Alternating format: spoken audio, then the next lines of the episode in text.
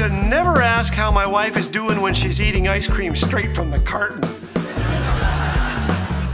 Thanks for joining us today. You're listening to Laugh Again with Phil Callaway. Many years ago, I began writing a magazine column called Family Matters. It was a rather daunting task for a young dad. As the deadline loomed, I told my wife Ramona, I can't do it. Look at me. I'm an imperfect father. I get mad at my kids. When I was a child, I slid hamsters down banisters. I argue with my wife sometimes. She laughed, so right about it. Tell stories. Tell us you feel like a failure sometimes, and tell us there's hope. But I'm no Dr. Phil, I explained. I know, she replied. He has money.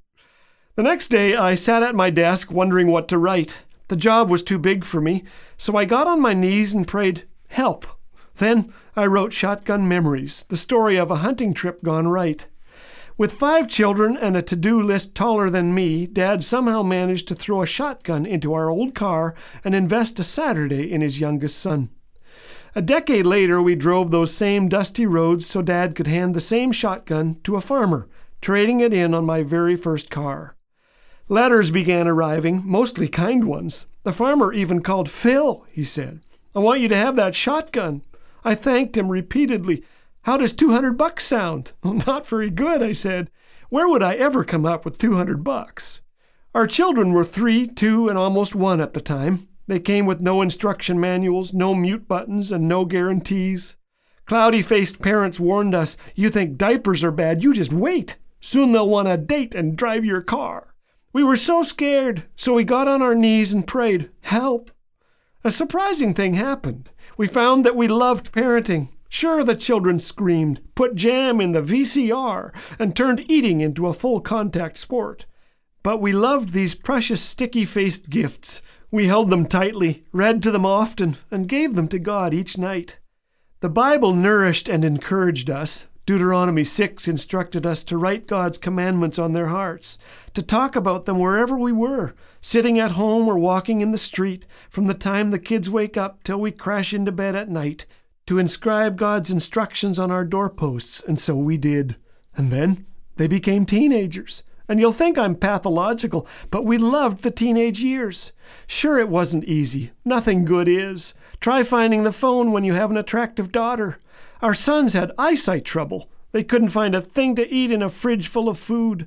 Our daughter couldn't find a thing to wear in a closet full of clothes. and I miss those days.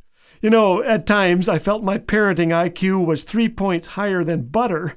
But I learned that good parents listen more than we lecture that supper time and bedtime can be more significant in a child's upbringing than school and sports, even church. A couple told me not long ago that they were finally ready for kids. They had enough cash now. They had all the child rearing books and resources. I asked, Are you weak enough to be the kind of parents God can use? Say what? I told them that parroting is scary stuff, so learn humility, courage, and authenticity. Learn to pray. I mentioned one of my favorite Bible verses, James 5:16, "The prayer of a righteous person is powerful and effective." I told them that God makes the best things out of the softest clay, that nothing worthwhile I've ever accomplished didn't at first scare me half to death. I told them about a shotgun that hangs above my study door now, a lifelong reminder that the best retirement investment is in memories. I told them I wrote about that shotgun and then sold it to a magazine for 200 bucks. Experience the humor and encouragement of Laugh Again with Phil Callaway 24 7. Check out Laugh Again TV with Phil on YouTube anytime. Each episode offers stories that will make you laugh and encourage your walk with Jesus. Visit Laugh Again on YouTube and subscribe to never miss an episode. For more information, check out laughagain.org. Laugh Again, truth bringing laughter to life.